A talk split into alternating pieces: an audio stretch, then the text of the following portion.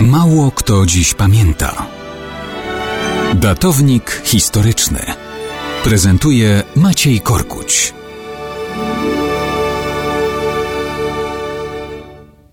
Mało kto dziś pamięta, że 2 marca 1855 roku na cesarza Rosji koronowany został Aleksander II. Zawsze, nazwijmy to, podziwiam tych, którzy dokładnie wiedzą, co by było, gdyby coś potoczyło się zupełnie inaczej niż się potoczyło. Niektórzy piszą całe książki o alternatywnej historii wyssanej z palca i wciąż twierdzą, że ich dzieła są poważne. Tymczasem wyobraźmy sobie, że Aleksander umiera znacznie wcześniej niż to miało miejsce w rzeczywistości.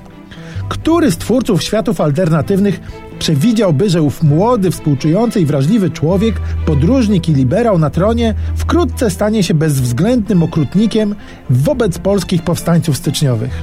Na jakiej podstawie mieliby owi specjaliści przewidzieć taki bieg wydarzeń? No, ale carem przez wiele lat Aleksander II był. W polskiej pamięci zapisał się jako twórca postyczniowych represji.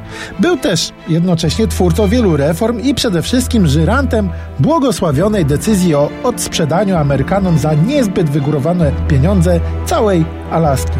I znowu trzeba byłoby jakichś mniej lub bardziej alternatywnych bajań, żeby odpowiedzieć na pytanie, co by było, gdyby do takiej transakcji nie doszło? Jak wyglądałby wiek XX, gdyby Rosja, a potem ZSRR rozciągał się na trzech, a nie na dwóch kontynentach?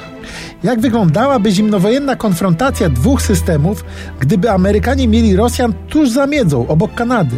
Stalin miałby USA na wyciągnięcie ręki, a może wręcz przeciwnie.